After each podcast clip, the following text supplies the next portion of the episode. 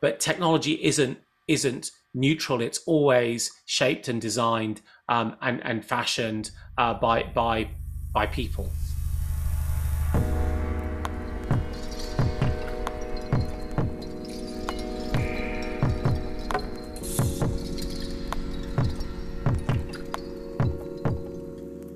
Hello, everyone. My name is Steven Parton, and you are listening to the Feedback Loop on Singularity Radio.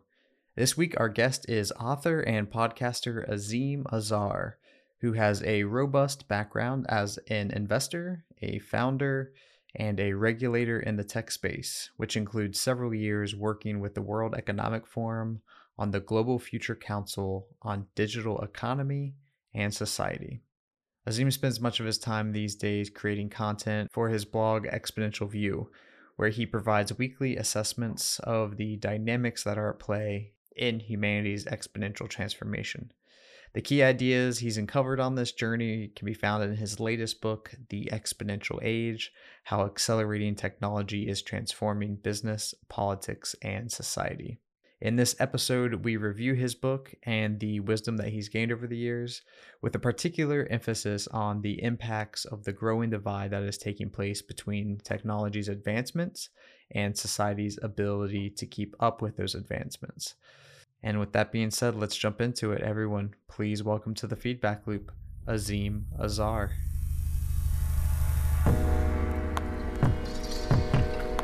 So, about a year ago, uh, you released The Exponential Age How Accelerating Technology is Transforming Business, Politics, and Society.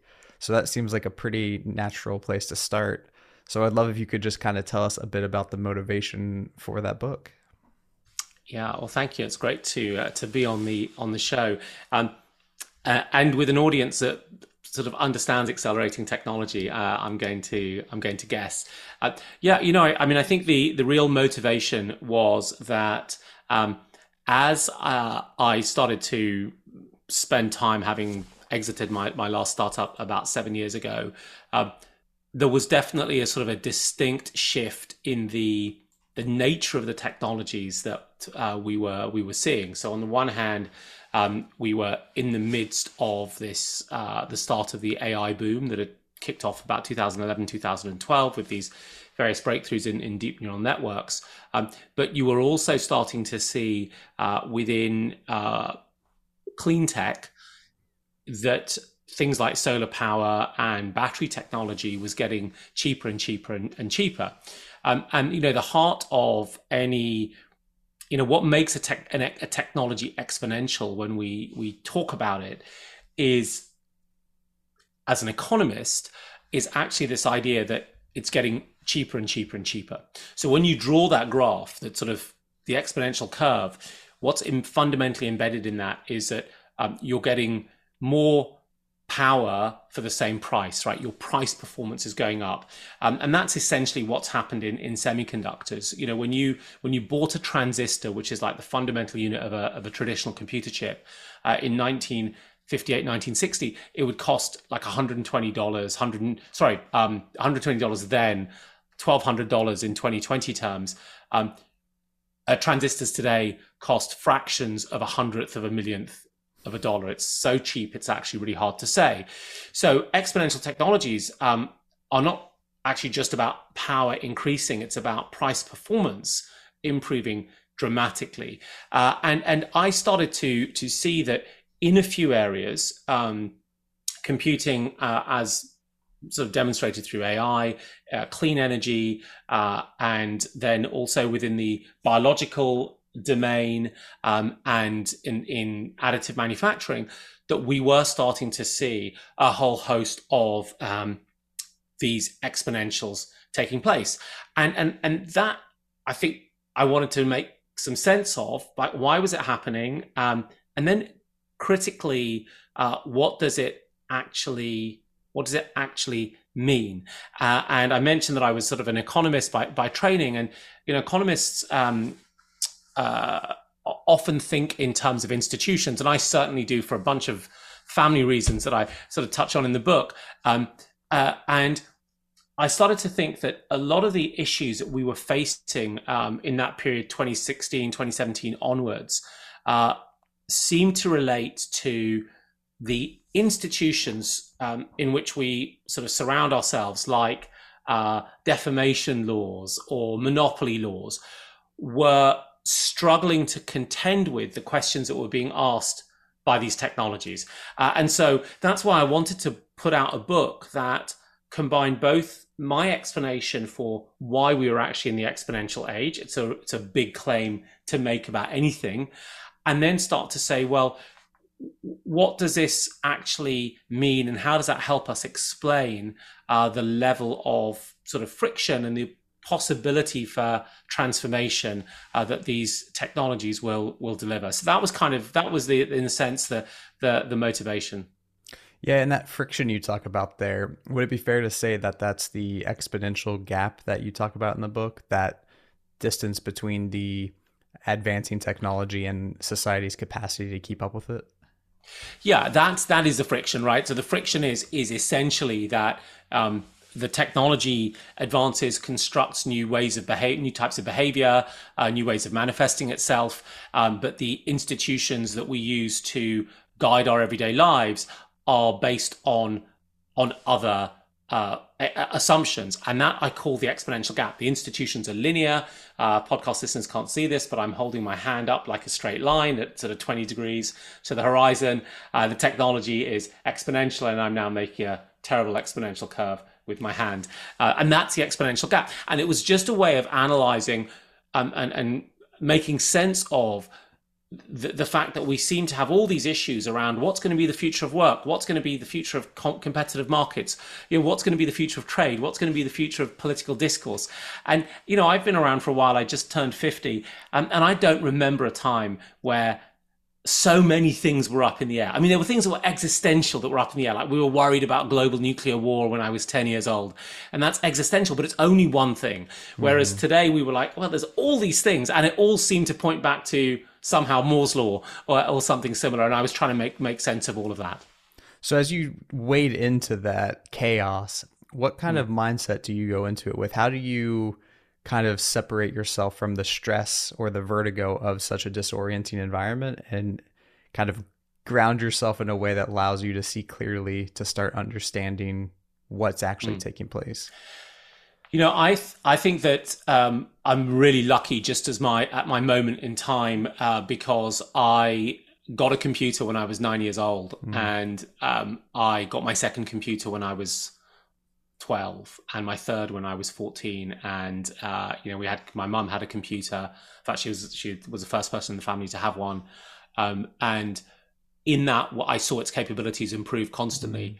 Mm. uh, and and I was exposed to the idea of Moore's law um, probably by the time I was 12 or 13 uh, and uh, you know, so so in a sense, that idea that the computers were going to get faster and cheaper, and performance was going to improve, was really, really embedded, um, uh, you know, in in me, even if I couldn't make it explicit. And actually, kind of funnily enough, when I did my university finals in one of my economics papers, I had a complete mind blank. This is in 1994 um, on on everything I'd ever studied, and there was one question I forget what it was, um, and I thought I could just about squeeze talking about Intel and the 80286 chip and the 80386 chip and the 80486 chip because those that was the latest chip at the time.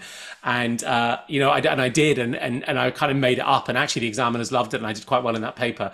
So so I think that that part of the advantage that that you know I and other people you know who've grown up in that period um, when computing wasn't hidden by black gorilla glass, which it now is, um, is that we you know we tinkered and we learnt and we understood these processes and and being that close to it, I think gives you a sense uh, of what's going on. When I then get into my career and I'm kind of constantly working on the internet.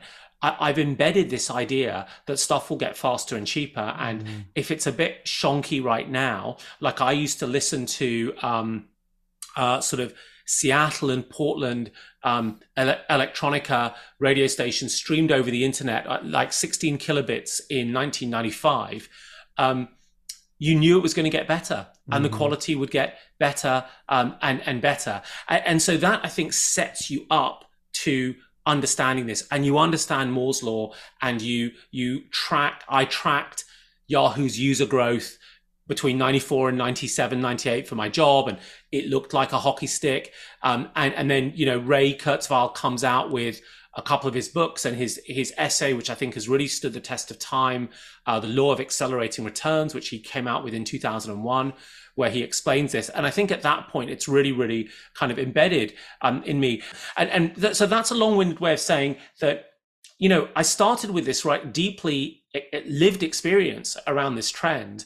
I learned a little bit about Moore's law. Um, you know, Byte magazine, B-Y-T-E, which is no longer published, but I recommend listeners go off and look at archives on the internet. It's absolutely phenomenal from the 80s and early 90s on, on this because it was it was discussed all the time. And I only really started to understand um, that it was a sort of separate thing that you could think about in terms of planning by, you know, the mid to late 90s. And then, of course, the Kurzweil um, essay and, and then starting to you know, realized that when I would do business modeling, I was often mm. the the models that you that I built were nonlinear, right? Because you you knew they were nonlinear, right? That's how that's how these systems grow, um, and, uh, and and and so it was embedded in me uh, for for a while. What took a long time was to try to unpick why this is this is actually happening, and uh, you know I don't think Ray uh, explains it in that essay.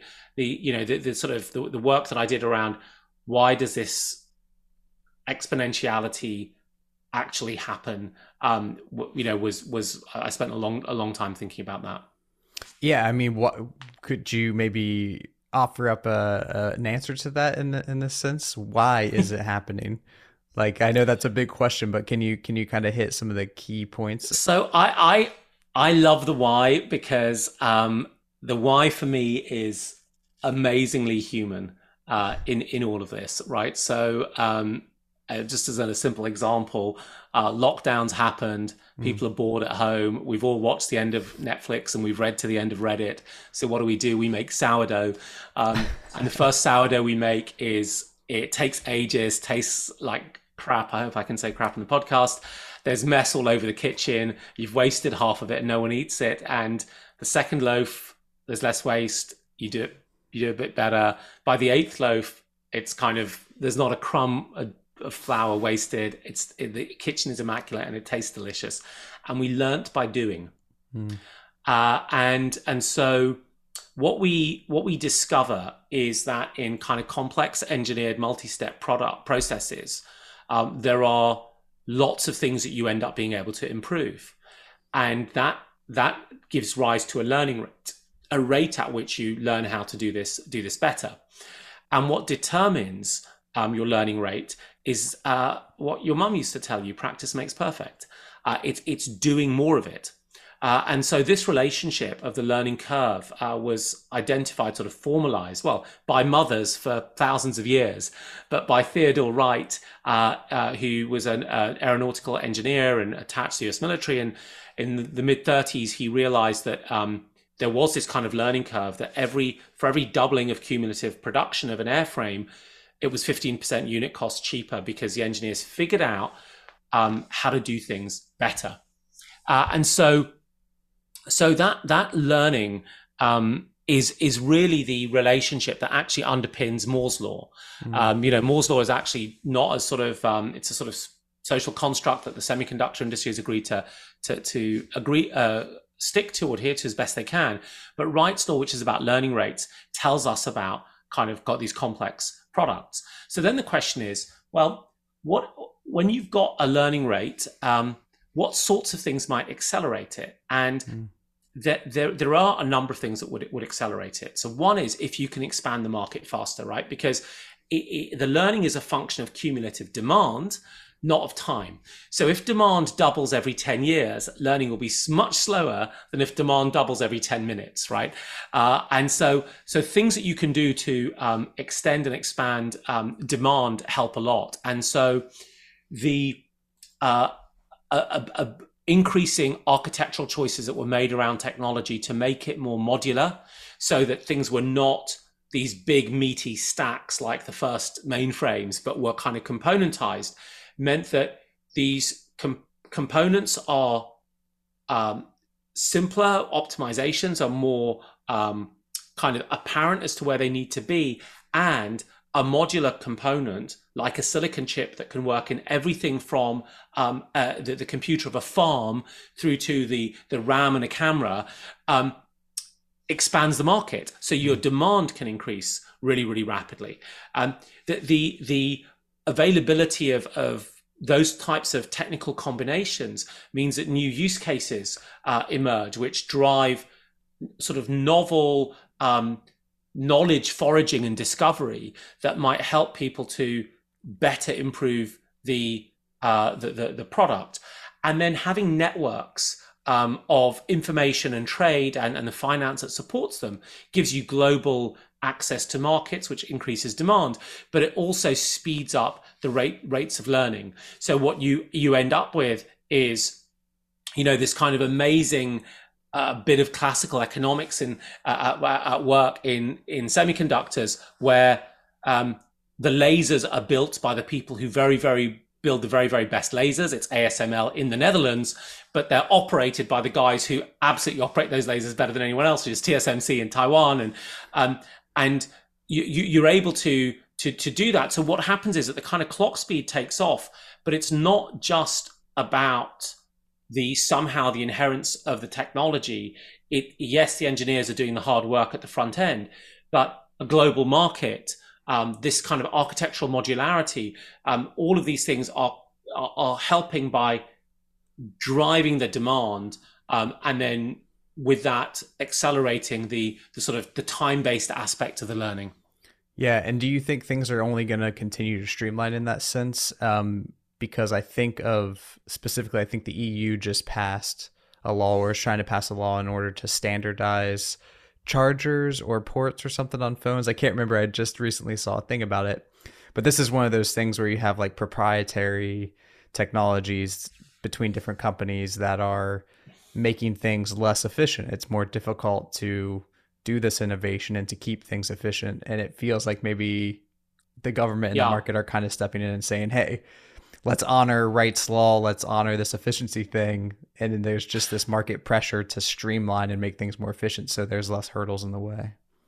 Yeah, it's really interesting. Um, it's a really interesting question. I mean, the the, the power charging thing is um, uh, was is, is sort of fascinating because I think it it, it also reflects um, uh, uh, you know it reflects something about the power that emerges, like the political power that emerges mm-hmm. in these mm. markets. Um, I think Apple was in a, just in a really weird place because actually the USB standard was running away from from them anyway, and it was getting better than the the, the Lightning standard in the iPhones. Um, so it's not clear to me that they that they frankly lose very much from it. If not, they don't they don't even gain. And I think of all the hills Apple could die on, uh, the Lightning format uh, is, is not plug format. You know, is not is is not the one for them to really take their last their last stand. I think there is a question about whether. Um, uh, whether this sort of fragmentation of the global economy and agreements might reduce the size of demand and might slow down learning. Um, so I think that that is not going to happen. Hmm. Um, I don't really talk about it in the book, um, you know, but um, the reason I don't think it's going to happen is because there are new ways for us to to learn, um, and some of those new ways to learn are coming through the the technologies we've developed, right? So AI and virtual twinning um, constructs new ways new ways to learn. So what's virtual twins is, is you basically simulate uh, products that you want. Uh, and you you do the learning by building like a million digital replicas and see how they perform in your virtual environment. And so actually you you you can speed up that optimization process to get to a better product. And I give an example actually in the book of, of that with with a yacht uh, a, a, yacht sort of hydrofoil. Um, this, the other thing is that you know AI is turning out to be a real uh, accelerator because if you think about um, you know what is that process of, of, of learning that we're going through it's um, it's about having these products putting them into the into actual use seeing how they get used figuring out from experience um, what paths you could take uh, that would be more more efficient. Now, the thing that you can do within within sort of machine learning or sort of high performance computing is that you can explore many of those paths um, almost in a sense uh, virtually without building building that. And I think one of the things that we've seen within AI is that the rate of acceleration, at least measured by complexity of AI models, is much much faster than the uh, the Moore's law chart mm. curve we've seen in the last 60 years. Um, and you, I think what you're going to be able to see is you're going to be able to use AI to um, enhance the rate with which learning can um, can occur. Uh, and and you know it's early days now to see whether it really will have that impact. But there's a kind of there's a sense in it for, for me that it it might be able to to do that. I think the second thing is just that these markets are now getting they're getting really really big and even in a fragmenting economy these fragmented markets might be large. I mean just think about what's happening with solar panels. And even beyond that even in a kind of fragmenting economy trade will continue to take place. And that trade will take place at, at not in the in the sort of unalloyed, um, uh, unconstrained way that that was imagined um, from from the 1980s onwards, but it will still take place, and there will still be massive global markets for for underlyings um, that that go into the technology, even if like sort of sharp ends in certain areas. Um, you know, can only address certain countries because of sanctions or or restrictions. So I, I don't think the um, I don't think from the kind of uh, geoeconomics of this that um, the the learning rates will will slow down. I think that Ray Kurzweil's argument in the 2001 essay, which is that this idea of um, layered S curves um, that actually make the exponential um, is is a is a quite a compelling one, and I actually didn't find any better um, explanation uh, than than, than that. And the idea simply there is that you know when you actually break down an exponential curve, what it is, it's um, there's a there's a particular product enhancement in manufacturing that comes along. Um, it's got the shape of an S curve. It's a bit rubbish at first. It then gets really, really useful. And then you flog it to death and it doesn't deliver anything. But by the time you get there, you found another optimization that's a different S curve that allows you to, to get up there. And, and, you know, he, he, he talks about it as a kind of empirical set of observations and and you know we can argue about whether that's a sort of robust enough theory but i didn't find a better explanation uh, than than that so i you know i i thought that's a useful one to use yeah and you touched on you know the politics there which i think is really important and one of the things that you've talked about in the book uh, that the this growing gap affects is something like political polarization. Can you maybe talk a bit about some of these specifics, like how this growing divide is infecting our political landscape? Yeah, abs- absolutely. I mean, there are two there are two ways. So I'm going to be like a choose your own adventure, like an old school adventure. I'm going to give Love you it. two choices, uh, and uh, uh, Steven, and then you can decide uh, which direction you want to go. Right. So one is the direction of um, uh, you know how how changes in general might um, you know can start to construct uh, uh, division and the second would be how do the platforms built on top of these technologies um, manifest themselves in ways that may be, may be divisive so so that, there's your choice like do you want to go left to the dark wood uh, or right into the cave uh, with only a sliver of light um, and Ooh. the rumble of an angry monster i have to i want to go for the angry monster i think I don't know which of those two was the angry monster. Okay, so you, you tell me. You tell me. Yeah, let's let's talk about the the the, the companies and the structure because I think that might in, in actually uh, include some of the human nature and the inevitable change aspects to it as well. So let's let's lean towards the latter. Yeah, of course. So one of the things that these this sort of exponential uh, shift has has done is it's put computing everywhere, and mm. so we all have a uh, a digital persona that lives on social networks that we access you know 15 16 hours a day um, and and on the other hand you've got computing that can actually manage uh, manage all of that uh, for us. Um, and so we find ourselves um, mediated by a, a, a, a, platform. And as every product developer knows, you end up making choices.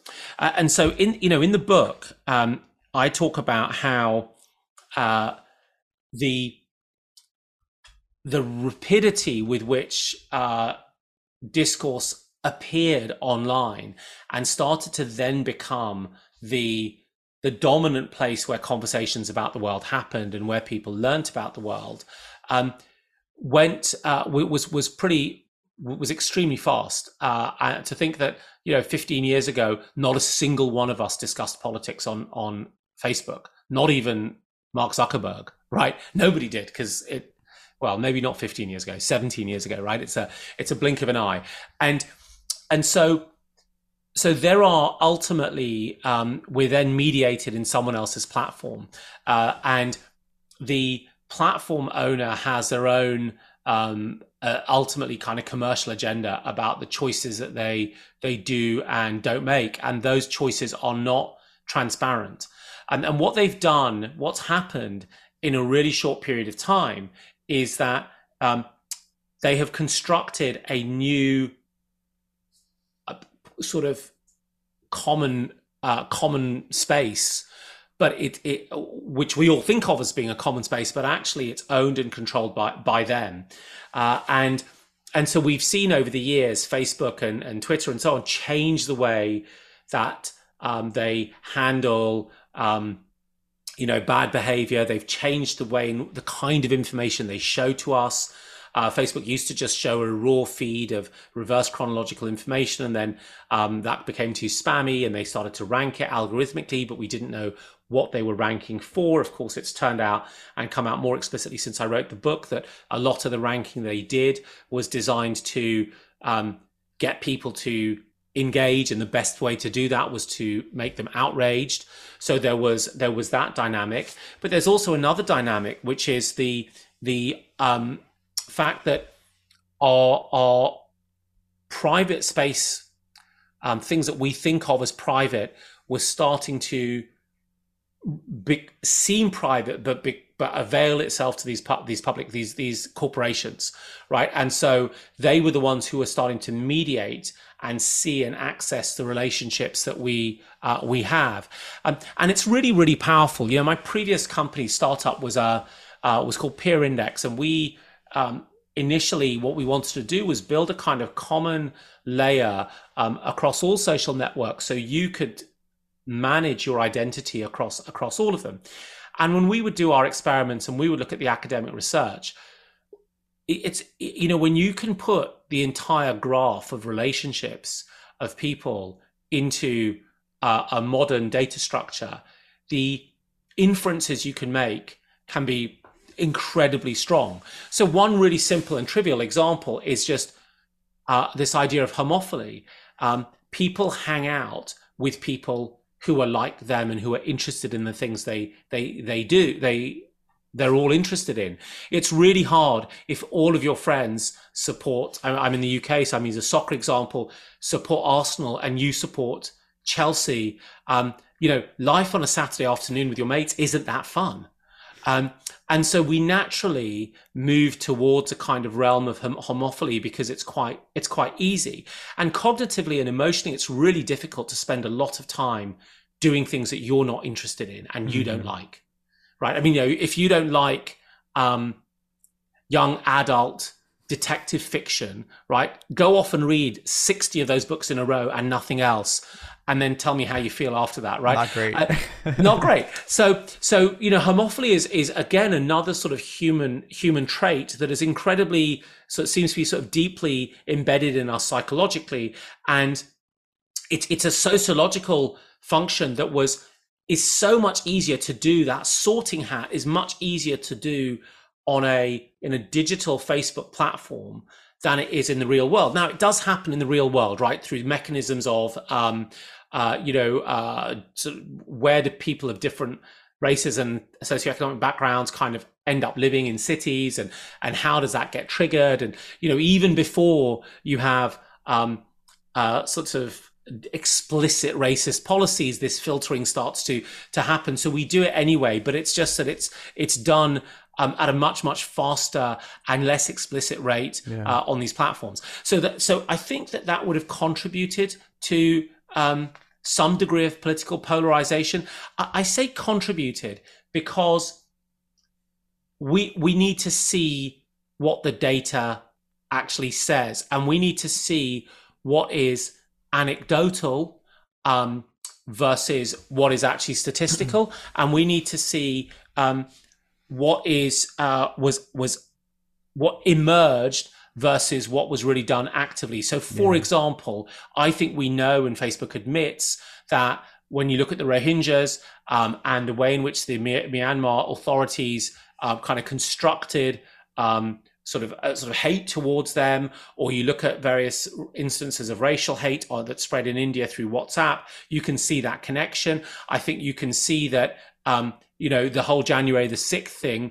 You know, relied quite a lot on these sort of digital networks and their ability to sort of con- connect people. Um, so, so it sort of it looks pretty unhealthy. There's a, there's a mix of evidence that shows its degrees of unhealthiness that may be systemic, maybe not.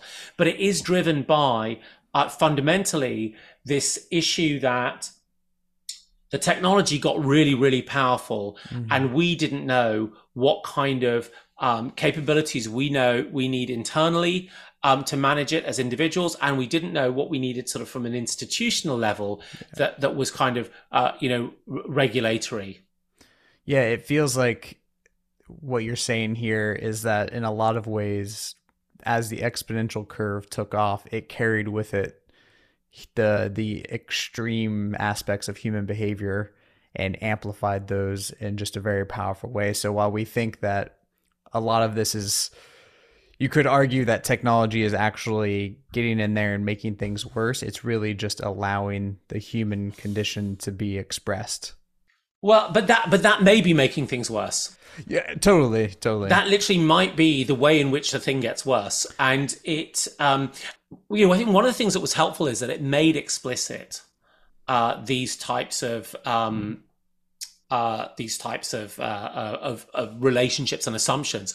So, what one of the technologies that unfortunately I had to I didn't talk about because I cut the chapter for reasons of length uh, from the book was some work that was done in um, some of these early language models, um, the, the, the things that were sort of predating the mm. transformer models like BERT and then GPT, um, where, which were called word vectors. And they, what you were able to do starting in about 2015, 2014, 2015, because of the computation being cheap enough, was look at the kind of whole of human corpuses of text, English, natural language, English text, and look at the relationships that were established within them.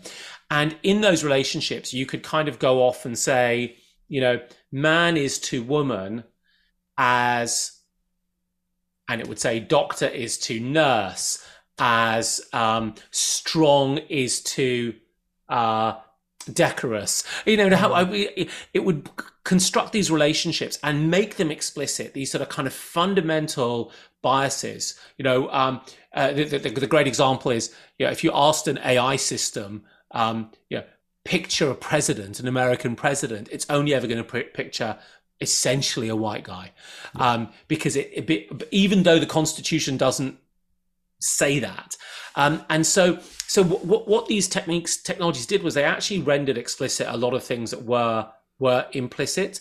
So that's definitely something that that, that happened. But the thing, there's another thing that happened on with you know the regulate recommendation algorithms on on places like YouTube and and uh, Facebook, which I think is different to this idea that it just showed the human condition um, up. And, you know, Zeynep Tufekci, who's a, a sociologist um, uh, attached to one of the, the, sort of storied Ivy League universities, talks about this quite well. It's sort of the extremification of um, of content that you see that, that, that drags people into you know the flat earthing mm-hmm. movement and and I had a really good example of that when um, I had some back issues uh, early on in writing the book and I went on YouTube to look for some yoga for backs. And, um, you know, by the, uh, I couldn't settle for the first one I was given. And I was like, I, I am, I am not going to do this yoga until I find the perfect yoga. I mean, it was the most unyogic thing to do. But of course, as you might imagine, not only did I, I sailed straight past yoga, straight into like extreme back strengthening. Um, and, and so, so actually that's not unveiling the human condition. What that's doing is it's actually kind of conditioning me in a, in a really, really negative way, um, out to the, out to the extremes. Um, and, you know, again, uh, a lot of people have talked about and I have identified this, and there's um, there have been whistleblowers from these firms to say, yeah, that's what we we knew this thing was was actually doing. Um, and so so I think that we we can't we, there is there was explicit design in these systems, and there was explicit awareness of what the risks um, would be, but it was too much hassle to have the conversation yeah. with civil society early on and and that's what happened i think. So rather than just revealing our demons so that we could work on them it fed our demons so that they became stronger in a sense. Does that make sense? I, I don't think anyone is born a flat earther. Right. Right? I don't think anyone believes that anyone is born believing that covid is zapped in via 5g um, and and nanobots that that Bill Gates controls. I mean, this stuff is completely insane. Right. Um, you know, I don't think uh, you know, and even.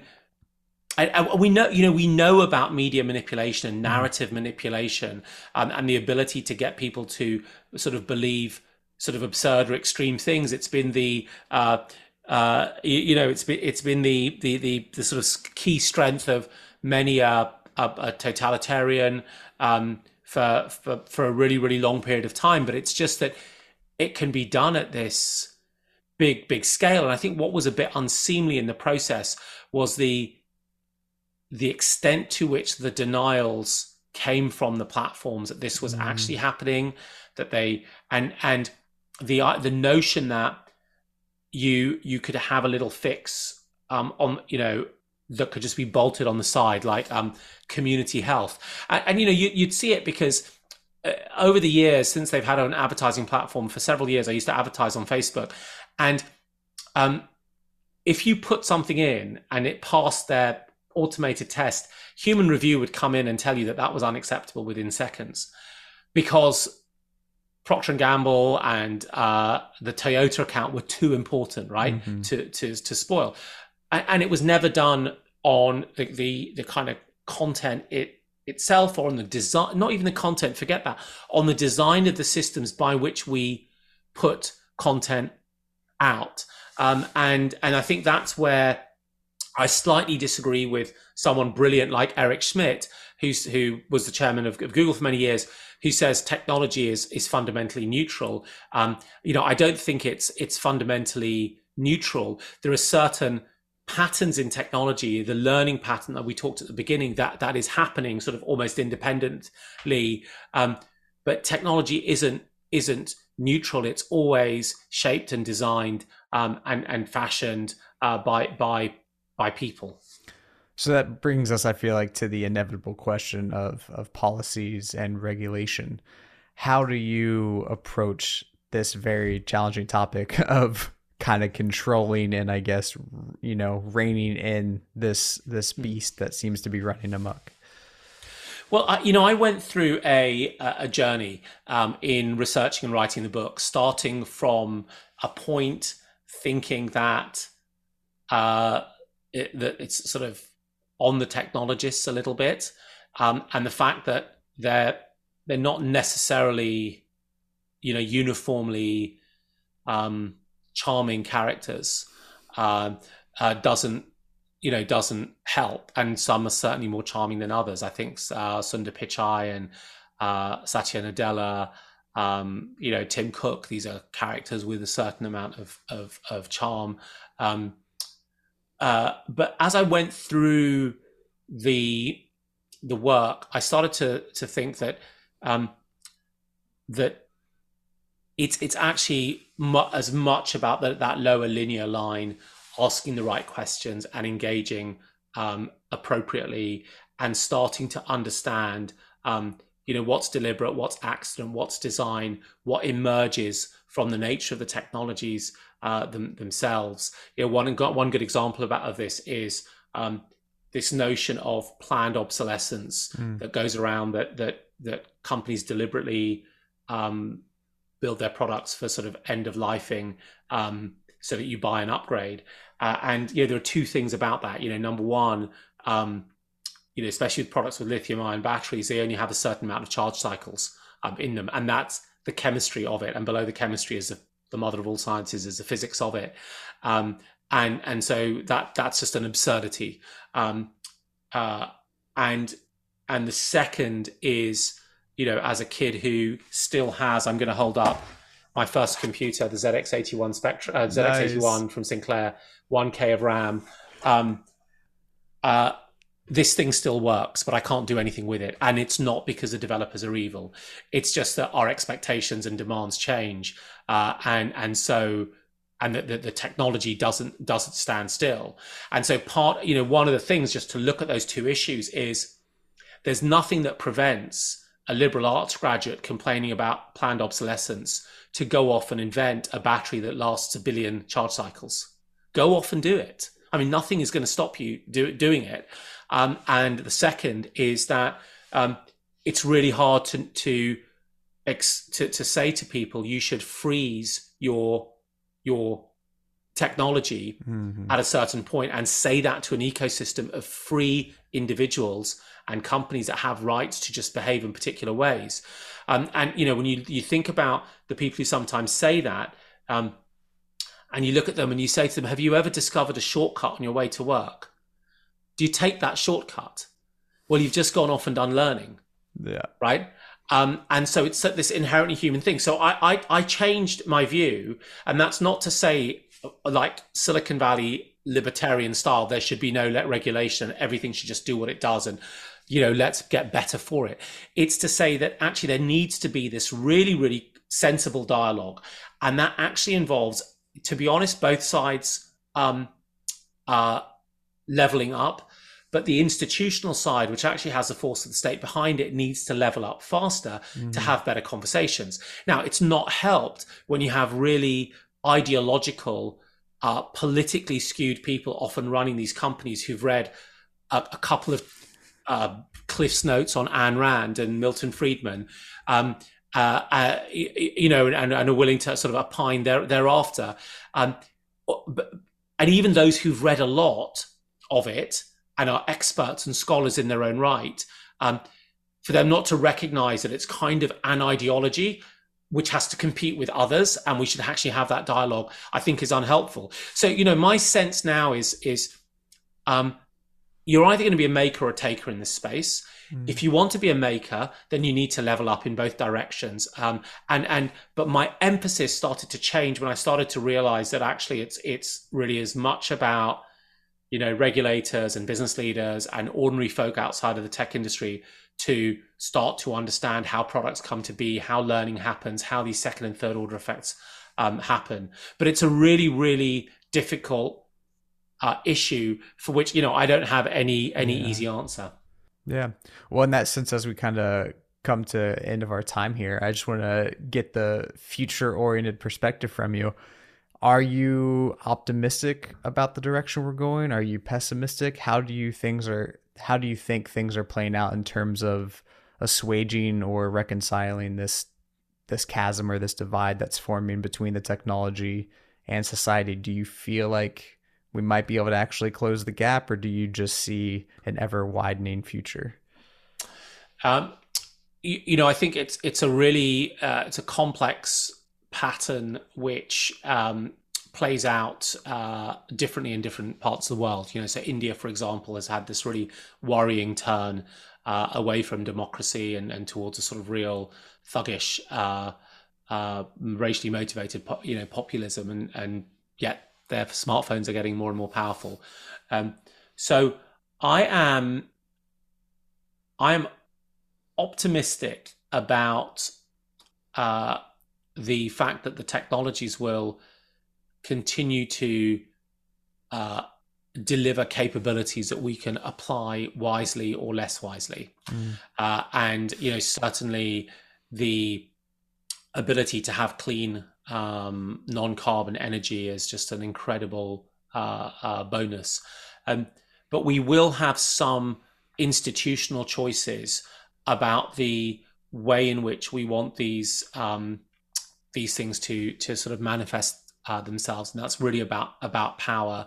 Uh, and power being the ability to get people to do things they don't know they want to do or mm. or don't want to do explicitly, um, and and that is is where I think the politics starts to, to to play a role. So a large part of the Web three movement is this idea that there should be new gatekeepers to digital platforms. It shouldn't just be, uh, you know, a handful of very large companies. It should be a lot of pseudo user owned services, but in reality, they just have their own internal power structure. And that, you know, that's a discussion. There's a discussion about what should be provided as a public good or a commons um, versus things that are provided purely for for for profit. So, mm-hmm. in other words, should there be many many other things that look like Wikipedia, um, or should everything look like? Um, uh, I'm trying to think of an uh, example, but for, you know, Facebook or the old yeah. old uh, CompuServe where you were charged by the minute. Um, and I think that those those are really really important questions of choice that talk to how we um, how we then close the the exponential gap. And and I think it's really, really hard to, um, it's really hard to know because it's a very, very complex uh, mm. environment. So, so you know, for all of the all of the the sort of angst that that that the right feels about government involvement in um, the economy or in the world at all, the right wing, both in the US and in the UK, has embraced government intervention in the supply of critical minerals for exponential technologies like molybdenum and rare earths and uh, cobalt and so on, right? Because they've realized that the market on its own is not going to sub- d- deliver that. Mm-hmm. Um, and so there is also this sense that that actually there is a bit of a consensus, even if people's ideas don't you know stand, uh, necessarily agree with them around things that must be done and I, and I, I think it's important to start with points of um, you know points of agreement as we as we move forward. Um, I, am not a politics person, so I don't have to get into that messy. Um, you know, messy fight, but but you know, the technology creates opportunities, and and I hope that partly through generational shift, partly through books like mine, you know, more people have the tools to ask the right questions or you know shape things in in ways that are more broadly beneficial. Yeah, I'll always support uh, using wisdom as the guiding focus. mm. through through life. Uh, Azeem, uh, we're coming up on time, so I, I want to respect yours, but I want to give you a chance to kind of uh, lay out any any uh, stuff that you'd like to talk about, anything you'd like to let people know that you're working on. I believe the book comes out in paperback in March of, of next year. Um, in, any, in paperback anything? in March in the US, uh, in and the US. out in paperback uh, in other parts of the world uh, now.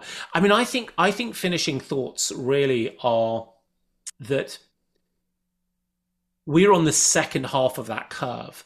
Mm. We're we're past that in, in you know inflection point now, um, and we went through that uh, in that period by I think I think sort of 2013 to 2017 sort of period, but we're really really distinctly distinctly past it, and and actually a lot of the choices that we have as individuals are um, are really now li- live in that space because uh, you know you can go off and, and buy an electric vehicle now right? You can go off and do it. There's no question it's not going to be the the platform of the future. Um, and so i would just sort of encourage people to it's a chance to go back and revisit your priors because um, as exponential processes go uh, they they start off very very boring. And as you know the the the the, king uh, learned on the chessboard there's a turning point where suddenly things get out of control. And i think we're we're about there now Fair enough, man. Well, I want to thank you so much for your time, Azeem, and uh, thank you for all your wisdom. Thanks so much. Cheers.